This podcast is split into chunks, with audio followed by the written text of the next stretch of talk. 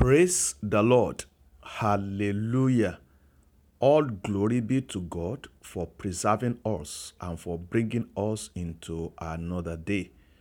As you go through the day, the presence of the Lord will not depart from you. Wherever you turn your face, you will enjoy divine favor. People that you have never met in life, by divine intervention, shall be eager to help you. By the blood of eternal covenants, you will not be stranded, you will not get stuck, you will not fail. Your effort will not end in futility. The Lord will bless you to the point of becoming a blessing. He will bless you beyond curse in the mighty name of the Lord Jesus Christ. For today's episode of the Priestly Blessings, I will be reading from Proverbs chapter 28, verse 14. This is the word of God. Blessed is the one who fears the Lord always, but whoever hardens his heart will fall into calamity. This passage of the scripture tells us the benefit of cultivating the fear of the Lord and the tragedy of hardening one's heart towards God. To fear the Lord means to have a deep and complete reverence for God. It means to respect His authority and honor His majesty. It does not mean to be afraid of God, but rather out of love to honor Him.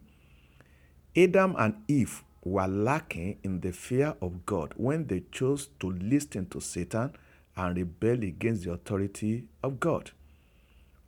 Joseph demonstrated his fear for the Lord when he resisted the seduction of Potiphar's wife and said, How can I do such a wicked thing and sin against my God? The person who fears the Lord always is blessed. And the Bible explains why he is blessed. The fear of the Lord is the beginning of knowledge. The fear of the Lord is the beginning of wisdom. Knowledge and wisdom, as critical as they are to purposeful and impactful life, are product of the fear of God. The fear of the Lord opens up a man to the knowledge and wisdom that flows from God. The Bible compares wisdom with money in Ecclesiastes chapter 7, verse 12. The outcome is revealing. Listen to what the Bible reveals. Wisdom is a shelter as money is a shelter. But the advantage of knowledge is this wisdom preserves those who have it. What money cannot do, wisdom does.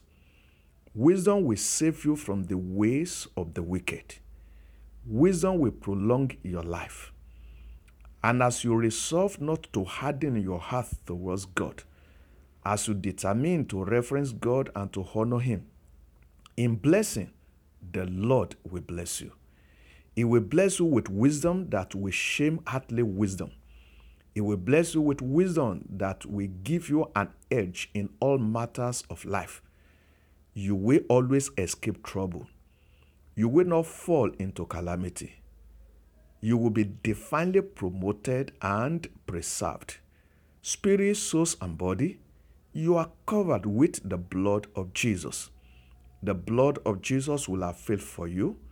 The blood of Jesus will speak safety and protection unto your life. The blood of Jesus will be enough for you in all your ways. As you go, go in the power of the Lord Almighty and manifest wisdom and knowledge. Amen man.